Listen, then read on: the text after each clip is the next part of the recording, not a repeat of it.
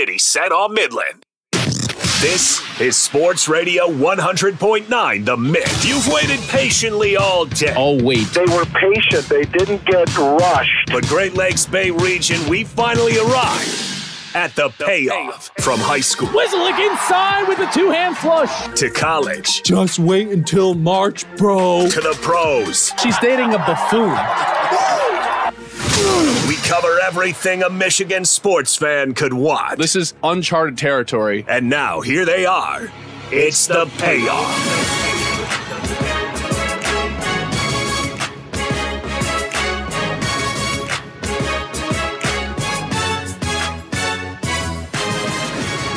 What's going on, Great Lakes Bay region? Ben Bosher here on the payoff on 100.9 The Mitt.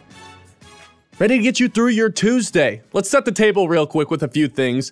The Tigers off to spring training camp, or to spring training. Uh, catchers and pitchers report tomorrow, but we've already got a few guys there. Riley Green, Spencer Torkelson, Casey Mize, top prospect Max Clark. They're all down in Florida, ready to go. All already reported. Like I said, pitchers and catchers. Official first report is tomorrow, Monday, first full team workout. It appears most of the Tigers are already there. Plus 350 to win the AL Central. Only the Twins have better odds. I'm feeling optimistic about the Tigers this year. Uh, just 44 days away from the first Tigers game, 52 days away from the Loons opening day. Shout out to all the season ticket holders in the building tonight. Yep, we're coming from you live from the Blazy Electric Studio here at Dow Diamond. What's going on, everybody out there? Red Wings, while we continue to set the table, 1 0 since the All Star break, defeated the Canucks in overtime on Saturday in Detroit. Listen, the Canucks aren't just a playoff team, they're the team with the most points in all of hockey at 76. That's who the Red Wings beat last Saturday. Tonight, they're facing off against Edmonton.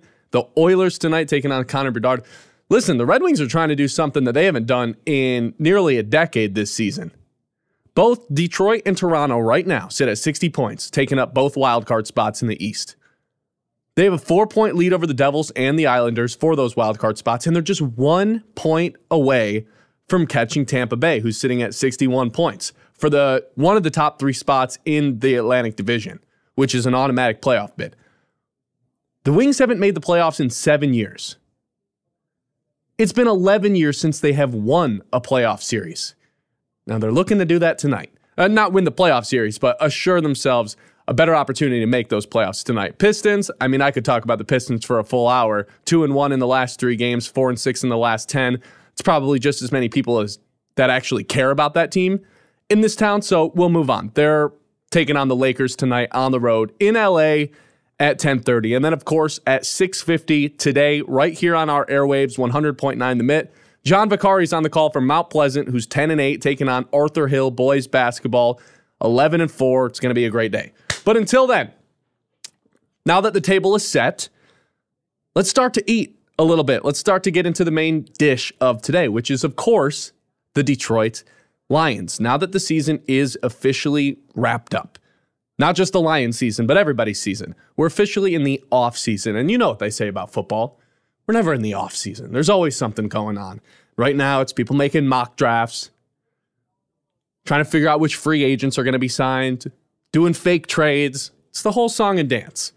But what we do know is on Sunday, 123 million people by the way, that shattered the Super Bowl record from last season. 123 million people watched Kyle Shanahan and the 49ers just play some uninspiring football in overtime. Decisions were made, whether or not they were the right ones or the wrong ones was debated yesterday on the payoff. You guys can go listen to that wherever you get your podcast by searching the payoff. But it brings us to a question what has to happen this offseason for the Lions to be clear cut considered favorites to win the conference. Now, we can go through the whole song and dance. They have the eighth most cap space in football. They have the fourth youngest team in football. They have all seven of their draft picks. Credit to Brad Holmes on that one. This top five offense from the last two seasons should realistically only lose one to two starters max. Josh Reynolds, Jonah Jackson, Graham Glasgow, those are your potential free agents. Oh, th- those are your free agents this offseason. I don't expect to lose more than one of those guys at most. Now, there's a chance you bring back all three. The chance of you losing all three, very low, if you ask me. Very low. So you're bringing back almost every starter on offense. Any starter that's not coming back on defense should be considered an upgrade. That should be a good thing. There's not a ton of guys that the only person you can really look at on this team and say, if we lose, that might be a problem, is CJ Gardner Johnson. Everyone else is under contract. And whether or not you even want CJ Gardner Johnson back is an entirely different conversation. I'm not going to lose sleep if they don't offer him this giant contract and he seeks it elsewhere. That's fine. But if you're willing to take a, a smaller deal and, and take on less of a role, well, then yeah, let's take CJ Gardner Johnson back. He's a good player. You're not losing anyone crazy important on defense. You shouldn't really be losing more than one to two starters max on offense. So, why aren't the Lions favorites to win the conference? This is a team that had a 17 point lead on the 49ers before it happened. Don't want to get into the details on that because that opens up a whole can of worms for a lot of different people. But if you go look at the odds right now for next season, the 49ers are considered heavy favorites to win the entire league. At plus 500, they are Super Bowl favorites. The Chiefs are right behind that.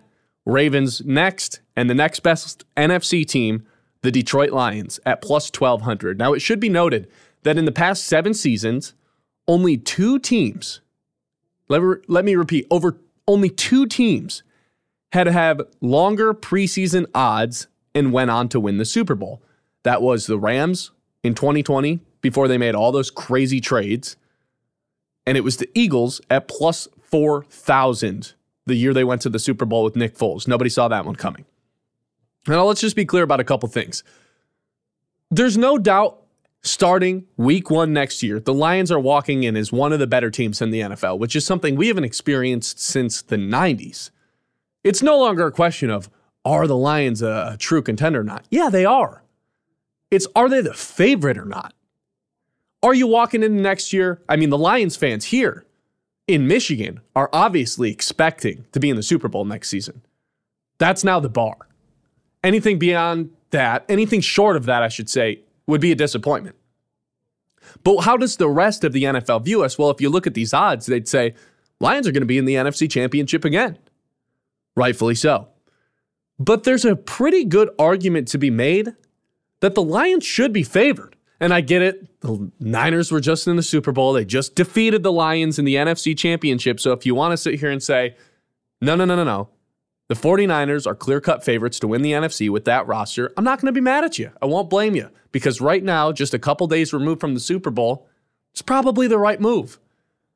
But these odds don't take into consideration offseason movement. They'll shift, they'll move, there's no doubt about that. By the time the season starts week one, these odds will be completely different. And if we're going to predict those changes, I think there's a pretty good argument that today, right now, the Lions walk into week one as the favorites to win the NFC. What has to happen for the Lions to be considered clear cut favorites in the NFC? What has to happen this offseason? Well, a lot of people will point to the obvious. You got to get a cornerback. Absolutely. You have to get another edge rusher. You have to help out Aidan Hutchinson. No doubt about it. But I'm almost willing to go as far as you don't even have to address those main problems. Yes, you do have to address those problems to be clear, but you might be able to get away with a few other things and you should be favorites based on what's about to happen with San Francisco. Because you look at San Francisco's team, the team that they've put together, they don't have the money that the Lions do. They don't have the youth that the Lions do. They're old. Their time is past. They missed their window. They're about to lose a lot of guys to free agency. And maybe not some of the top tier talent on that team, like George Kittle, Deebo Samuel. They'll still have their quarterback, obviously. They'll still have Fred Warner. They'll still have Nick Bosa. But they're losing a lot of their depth which is what made the 49ers so special this year, on top of the fact that they had all these Pro Bowlers. They were able to rotate these guys in and keep them fresh, which is part of the reason San Francisco was able to stay healthy this year in comparison to years in the past. you're going to lose a bunch of those guys and you're out of money to re sign them. Sorry, you spent it all. So if you're going to lose all that depth, doesn't that kind of take away from part of the thing that made you special? Don't by default, you're getting worse if you're San Francisco. Whereas you look at this Lions team, you have the eighth most cap space in football. This young team with this young core group of players who are going to continue to develop like we saw over the course of 2023. I think there's a few different things you can say and point to, and a few different cases you can make to the fact that, all right, what has to happen over the next three months? What has to happen in the offseason for by the time week one rolls around? The Lions are clear cut favorites to win the NFC conference. 989 837 6125. Shout out to everybody in the building today here in the Blazy Electric Studio in Dow Diamond, the season ticket holders. Like I said, just 52 days away from opening day here at Dow Diamond. The Loon season will get underway April 5th. It's a Friday. I believe we still have fireworks that day. I could be wrong, but I believe there's a fireworks show. That's what I was told at least a couple weeks ago. I'm not 100% sure that's that's still going on. Uh, all right. Let's have some fun today on a Tuesday afternoon. 650. John's going to have some high school hoops for you. But until then, let's eat up some Lions content while we still can before we really get into the summer and, you know, the Lions start to go away. The Tigers start to appear. Pistons probably aren't going on a run this year, but who knows? I think the the Wings really do have a chance to be in the postseason this year. We'll see. But until then, what has to happen over the next three months? What has to happen over the summer for the Lions to be considered favorites in the NFC odds wise? To be clear, right now, they are second. They have the second shortest odds to win the NFC, only behind San Francisco. They are plus 500. The Lions are plus 1200. What has to happen for that to flip? 989 837 6125. Let's rock and roll on a Tuesday here on The Payoff, fueled by Forward Energy. The payoff continues. More from the Great Lakes Bay region's home for sports. Sports Radio 100.9 The Mitt. Welcome back into the payoff, fueled by Forward Energy here on 100.9 The Mitt. Listen, today the question is really simple. Right now, as we sit here on February 13th, the day before Valentine's Day, shout out to all the single guys out there. As it stands today, the Lions are the second most favored team to win the NFC at plus 1200. Only the Niners have shorter odds. What has to happen over the course of the next few months for that to flip? For the Lions to be considered the favorite? Listen, I, I was talking to a few different people today. They said, I don't even want the Lions to be favorites. I want to walk into next year as the underdog. Keep that chip on the shoulder mentality. I'm all for that, but at the same time, if there's a move that significantly raises the interest of gambling. That that what do they say? Vegas always wins, right? So if they're the favorites, that means they're doing something right. To me, it's simple. You go get a cornerback, you go get Aidan Hutchinson a friend, you retain your offensive line, and you're the favorites. And if you want to throw a kicker into there too, by all means do it. Because the Lions need a new kicker just about more than anything. I'd put it on par with getting a corner, with getting a a buddy for Aidan Hutchinson to line up alongside of him. Maybe maybe Dan Campbell's not as aggressive. Maybe he's not Dan Gamble if they actually have a tr- kicker that they trust. If they can do all those things, I think the Niners will regress naturally because you're going to have to cough up some money to Chase Young, which they probably will unwillingly want to do. You don't have to pay him, but if you don't pay him, you essentially burned a third round pick and got nothing out of it besides a trip to the Super Bowl and heartbreak. I wouldn't be super super excited to pay Chase Young based on some of the film that's out there. I mean, you guys can look it up. It's on Twitter, it's on Instagram. A lot of low effort plays out there. A lot of stuff that wouldn't fly in Detroit. You're losing a ton of depth. Jauan Jennings, in a different universe, that guy's Super Bowl MVP. Not this one, because in this one, Patrick Mahomes did his Patrick Mahomes thing. He's a free agent. Javon Kinlaw's a free agent. Tashaun Gipson, the starting safety, is a free agent. Jon Feliciano, starting guard, he's a free agent. You can't bring back everyone the way you're handing out $50 million contracts like money grows on trees. You're paying your wide receiver, you're paying your linebacker, tight end, your offensive tackle. You're paying all these guys, which means you don't get to re sign some of the guys you've drafted that have helped your depth case. That's what made the Niners so special.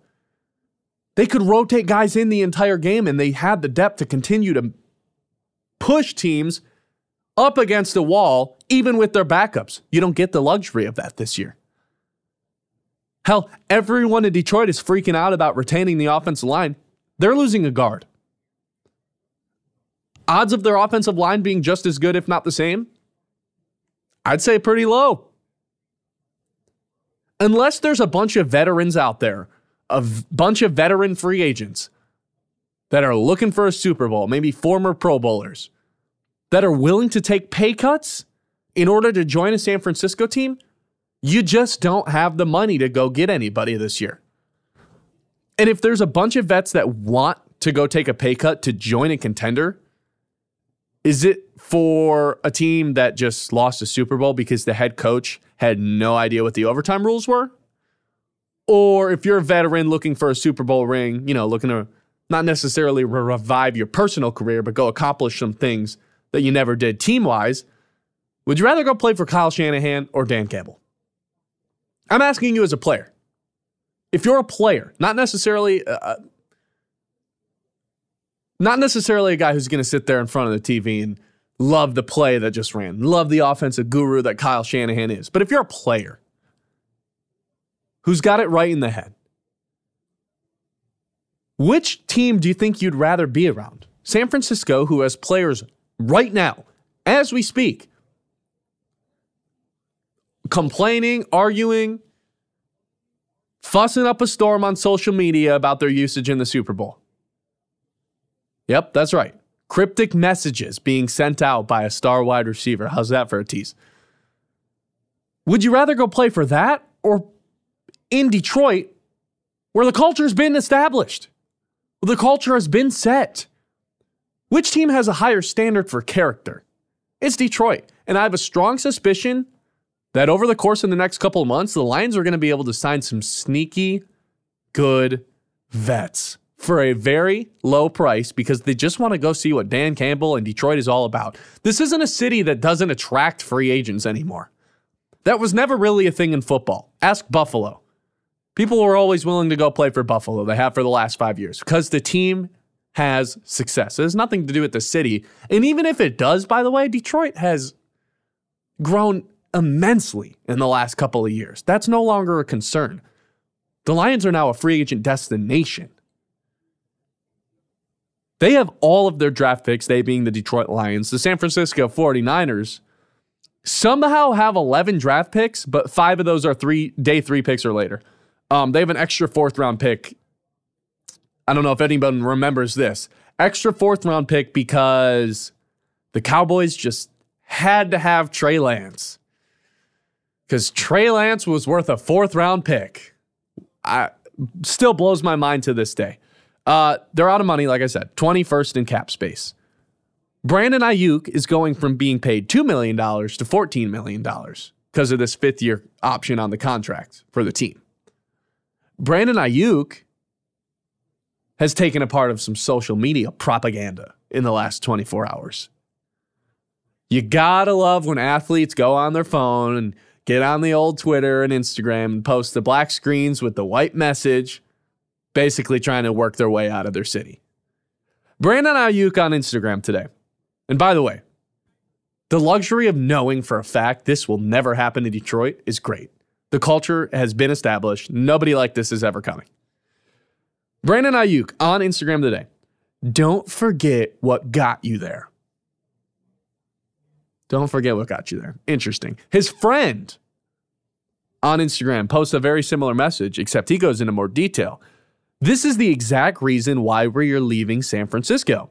Thank you, 49ers, for drafting my brother. We are forever grateful. Why does your all pro 1,300 yard receiver have three catches in the Super Bowl? Well, to be clear, he had six targets and a penalty, but that didn't make its way into the post. His girlfriend also took a liking to this. This is just mind blowing. Brandon Aiyuk's girlfriend uh, says on Instagram, This might be the last time me and Braylon, who's their son, touch foot in Levi Stadium because we might not be here next season.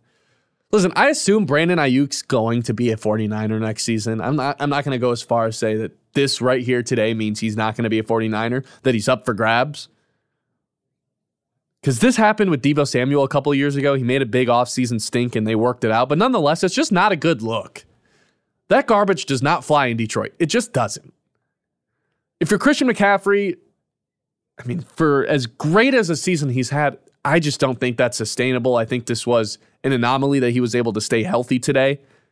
If he has another 339 touches next year, which led the league, even despite missing a game, he does that again next year. I seriously doubt he makes it to January in one piece. It's just a matter of fact. You go into next season in the way too early power rankings right now. The Athletic, ESPN, Yahoo, NFL, Bleacher Report, Fox. I looked at six different power rankings heading into next season. The Lions are top five in all of them. There are three or four in every single one. You're walking into next season as a Super Bowl contender. It's just a matter of fact if you are the favorites to win it all or not. And I think the Lions can do a few things over the course of the offseason that will flip them in San Francisco to where the Lions will be the favorites to win the NFC and San Francisco will be the bottom, not the bottom dwellers, but a team that's trying to climb the mountain. Because to me, these teams are equal. I don't think San Francisco is significantly better than Detroit. They're going to get worse over the course of the offseason. I think the Lions are going to get better as long as they retain their offensive line, bring a new corner in the building, and find Aidan Hutchinson some help, which all seem like things that are going to happen. They're not big ifs. They're not if the Lions address the cornerback room. No, they're going to at some point. Whether it's an established guy in free agency, which again, Brad Holmes is kind of put off to the side, or at least he's suggested that they're going to put it off this side. They're going to spend some money in free agency. It's not like they're not going to sign a free agent. And if you don't draft a corner, or if you don't sign a corner, you're drafting one. Same thing, vice versa, with the edge position. You're bringing in new guys. You have to find a new kicker. And if you just check those boxes off, I think you get better than San Francisco over the offseason. And again, finding a new kicker is equally as important as all those other things said only the Detroit Lions ever. Chris Jones, L'Jarius Sneed, those are a couple guys on Kansas City that are potential free agents. I highly doubt they're able to pay both of them. I think either of those guys signing in Detroit would flip those odds and project the Detroit Lions to be the favorites coming out of the NFC conference. I mean, there's a lot they can do. They can make a trade. I know there's probably people out there listening, get a new quarterback. Sure, I guess that could, in fact, boost their odds if they got Lamar Jackson. If we want to play that game, but let's let's be realistic for a second. You draft a corner, you sign Brian Burns. Are you the favorites to beat San Francisco? I think you are. I really do think you are. And there's a few other teams you obviously have to look out for. Uh, even in the division, I think everybody got a little bit better. The Packers, what they are building right now, they're one of the few younger teams uh, in the NFL. Jordan Love looks like a great quarterback. The Bears, whatever they do with that draft pick, the first overall pick, there was a report that came out just a few minutes ago that was they're going to be expecting, if they do move out of that draft pick, out of that first overall pick, an historic package to move back. So you're going to have to offer the biggest trade package in NFL history to go to get that number one pick. There is teams that are getting better in the NFC, and I think the Lions are still in that group. They still have ways to go. Jahmyr Gibbs is going to get better. Sam LaPorta is going to get better. Penei Sewell, if it's even possible, is still going to get better. Brian Branch. They have all this young talent. And they even have guys who are still coming along. I mean, you look at last year, Ife Melifonwu, Derrick Barnes. Those are guys that were drafted a few years ago who really started to develop and show it this season. It takes a few years, guys. And I think the line, uh, it's going to happen. It has to happen. 989 837 6125. What do you think has to happen over the course of the next couple of months for the Lions to be true number one contenders in the NFC conference? 989 837 6125. We'll get to the Frick Sports Bar text line in just a little bit. I also want to give some Lions season awards. Now that we're done with the NFL season. That's next on the payoff, fueled by Forward Energy. Back to the payoff on the Great Lakes Bay region's home for sports. Yeah, everybody looks good at home. Sports Radio 100.9 The Mitt. 989 837 6125. What would have to happen over the next couple of months for the Lions to be favorites in the NFC? One thing I completely forgot to uh, forgot to mention that definitely shouldn't go unnoticed is the fact that they already brought back Ben Johnson. That was like priority number one this offseason, and they've already checked that box. Priority number two and three have to be, well, two, three, and four, re sign your offensive linemen, retain your offensive line, I should say, draft a corner, and get a friend for Aidan Hutchinson. You do all those things, check all those boxes, and I'm pretty sure you're flipping odds with the Niners. And you're walking into week one as the favorites to win the NFC. 989 837 6125. Before we get to Lions season awards, we do have some breaking news.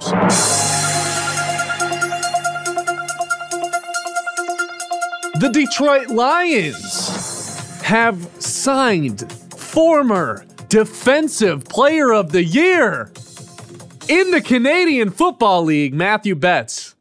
Uh, Matthew with the IU at the end of it. Listen, I know that was a bit of a, a, a joke there, but hey, you got to respect the fact that they're this early on into the offseason, at least trying to make a move.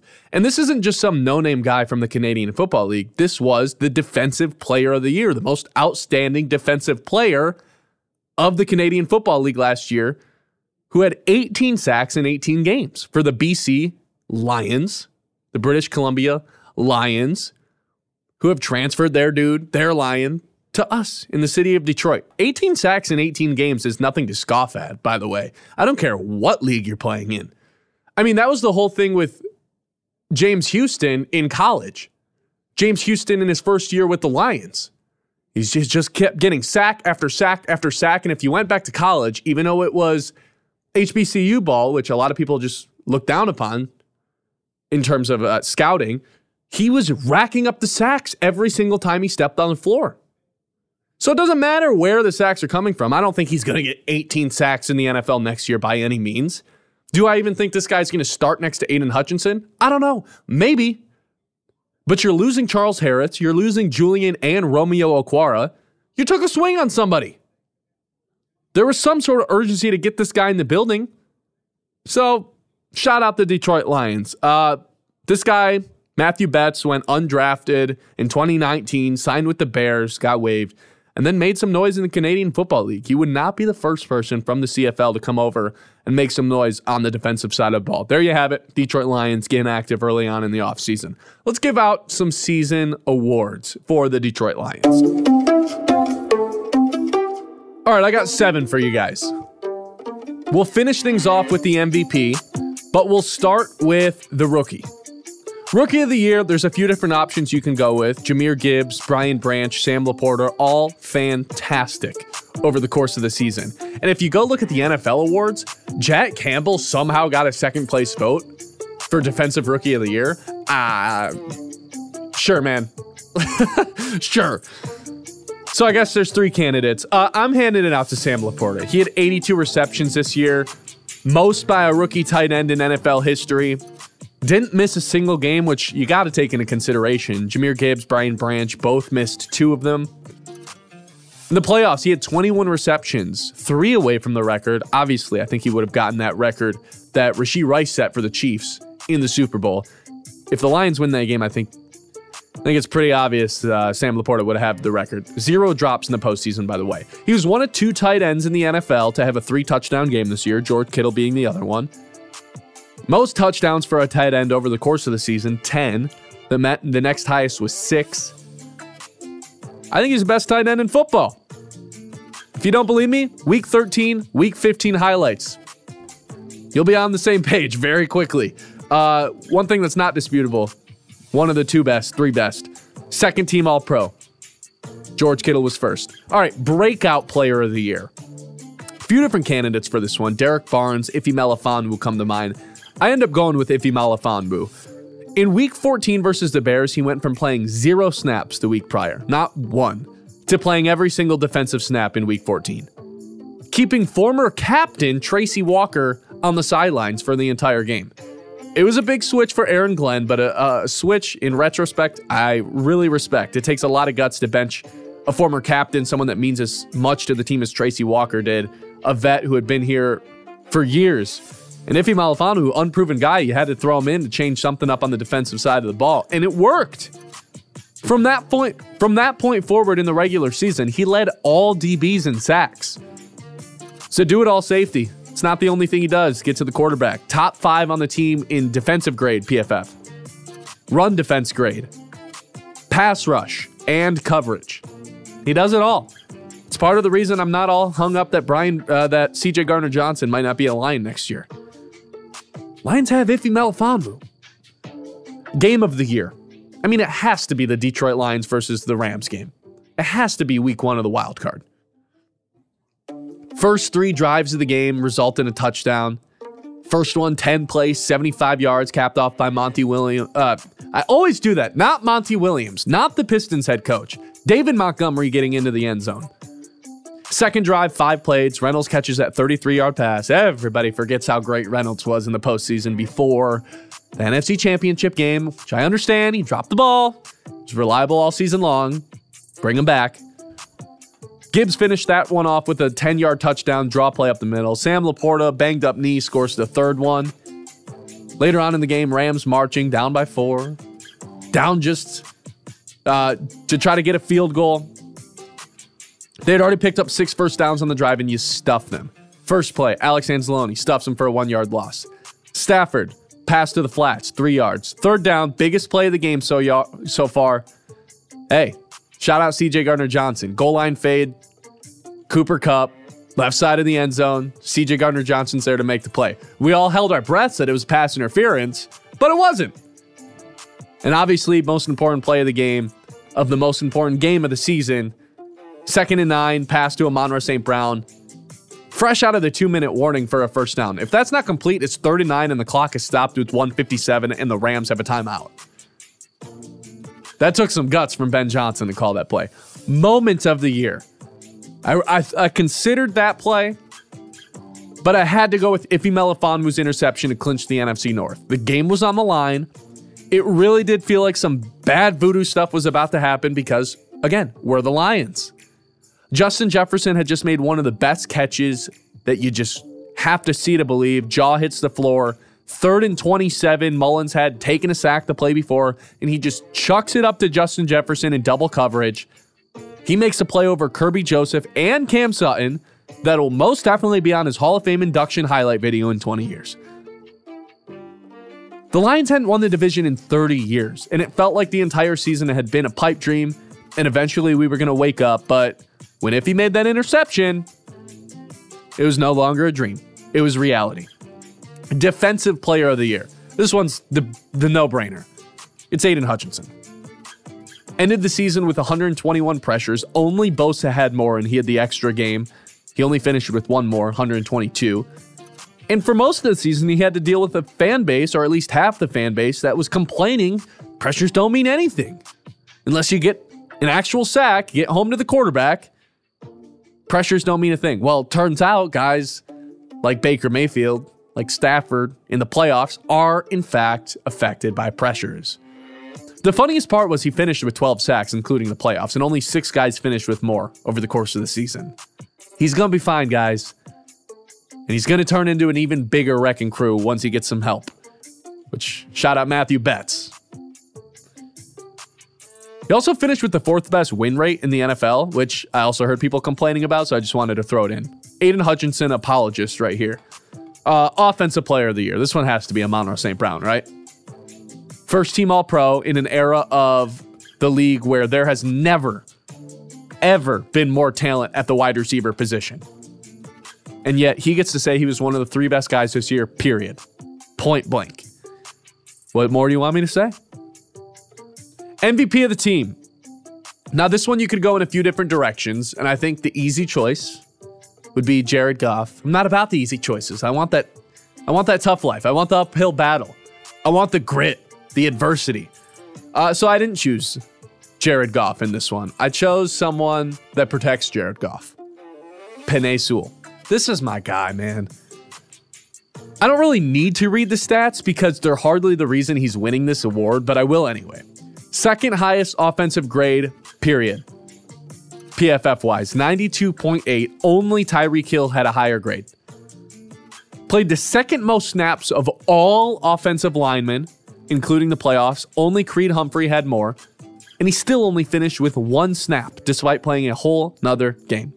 He doesn't get hurt. He plays every single play. You even line him up for wide receiver a couple times of the year. And he only allowed one sack the entire season. That's Hall of Fame stuff from a guy who turned 23 in the middle of the season. October 9th, shout out anyone with Penei Sewell's birthday. Highest run block grade amongst all offensive linemen, and to be quite frank, it was not close. He is a dominant one man wrecking crew, and that doesn't even get into the intangibles of what he brings. Oh, those those YouTube videos, the sights and sounds that the Lions put together after games, the pregame speeches he's given out, have me ready to run through a wall on a random Tuesday night at 8:45 p.m. when I'm just sitting in my room. He is an animal. I can't wait to see him go into the Hall of Fame in 20 years. He's that type of player. So to me, he's the MVP of this team. All right, there you have it. Season awards. Season's finally wrapped up. 989 837 6125. You guys can jump into the conversation whenever you feel uh, using the Frick Sports Bar text line. We're just a few moments away from Mount Pleasant taking on Arthur Hill boys basketball. John Vicari on the uh, on the call. But first, we got to make some money. Uh, that's on the other side of this. Plus, the most insane thing, the most insane stat line of 2024 so far happened last night. I'll tell you what that is on the other side of this. You're listening to The Payoff, fueled by Forward Energy. More Great Lakes Bay region's only local sports show. Back to The Payoff. All right, just a few more minutes before we send it out to John for some high school hoops. Got a great one over in Mount Pleasant today. But first, of course, tradition. Let's make some money. Lock of the day. You better lock it up. No, you lock it up. You lock it up. Lock it up. Lock it up. So we're five of our last six. We're on a heater right now. Yesterday we hit on Giannis's points in the association, hit with like nine minutes left. No sweat. Uh, today, I wanted to go. Well, we are going to the Pistons game. They're in LA taking on the Lakers tonight. And I, I really, Wanted to take Simone Simone Fontecchio's over in threes. I would have taken his points. His line's not up. None of his player props are up. I was gonna I hit him the first game he played. They crushed. Like in minutes of him entering the game, he hit two threes, got his 10 points. Easy.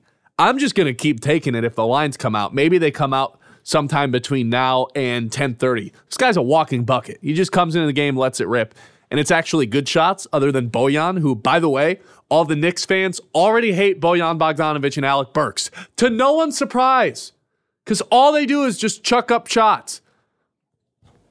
Simone Fontecchio, he'll put up some quality ones, but it's not going to be my lock of the day because I can't see his odds. They're not listed. So, what I'm going to do is go with someone who's celebrating a birthday today. Happy birthday to Jaden Ivey. I'm looking at his threes right now, which is sitting over under two and a half. You can get over at plus 126, so you're getting plus odds on it. Um, in the last five games, he's never attempted less than four threes. In fact, he's attempted seven or more threes three times, and he's hitting at an insane rate right now. I believe he's hitting on 50% of his threes in the last 10 games. Uh, birthday deactivated his Twitter and Instagram today. He's going zero dark 30. I'm ready to take every Jaden Ivey prop there is. I'm going to take his threes as my lock, two and a half, because there is that threat of, oh, you know, Anthony Davis down low protecting the rim, which I think Ivey might struggle with a little bit because Ivey doesn't really have any moves down under the basket. It's kind of the secret uh, about Jaden Ivey. He's just pretty explosive and can get around slower guys. Ah, it doesn't really work when there's a defensive player of the year candidate camped out under the basket. So I'll take Jaden Ivey to hit three threes tonight, and that was Lock of the day. You better lock it up. No, you lock it up. Lock it up. Lock it up. Lock it up. All right, I said yesterday, or I, not yesterday, I said before we went to the last break, uh, the most insane stat line of the entire season happened last night. Victor Wembanyama had a triple double. Keep in mind, this guy is 19 years old. He's a rookie. He had a triple double with blocks 27 points, 14 rebounds, 10 blocks, and five assists in 29 minutes. To put that in perspective, Cade Cunningham's playing 34 minutes a night. He was 10 for 14 from field goal, 2 for 3, 2 for 4 from 3. He might win defense player of the year. Like I'm not even just jokingly saying that. He leads the league in blocks and it's not close. This is a generational guy. And I'm still salty to this minute that he is not a Detroit Piston. We had the worst record last year, like six wins. How do we not get this guy? Lottery's dumb. Anyway, let's send it over to John for some high school hoops. Thanks for listening to the payoff. Hope it was worth it.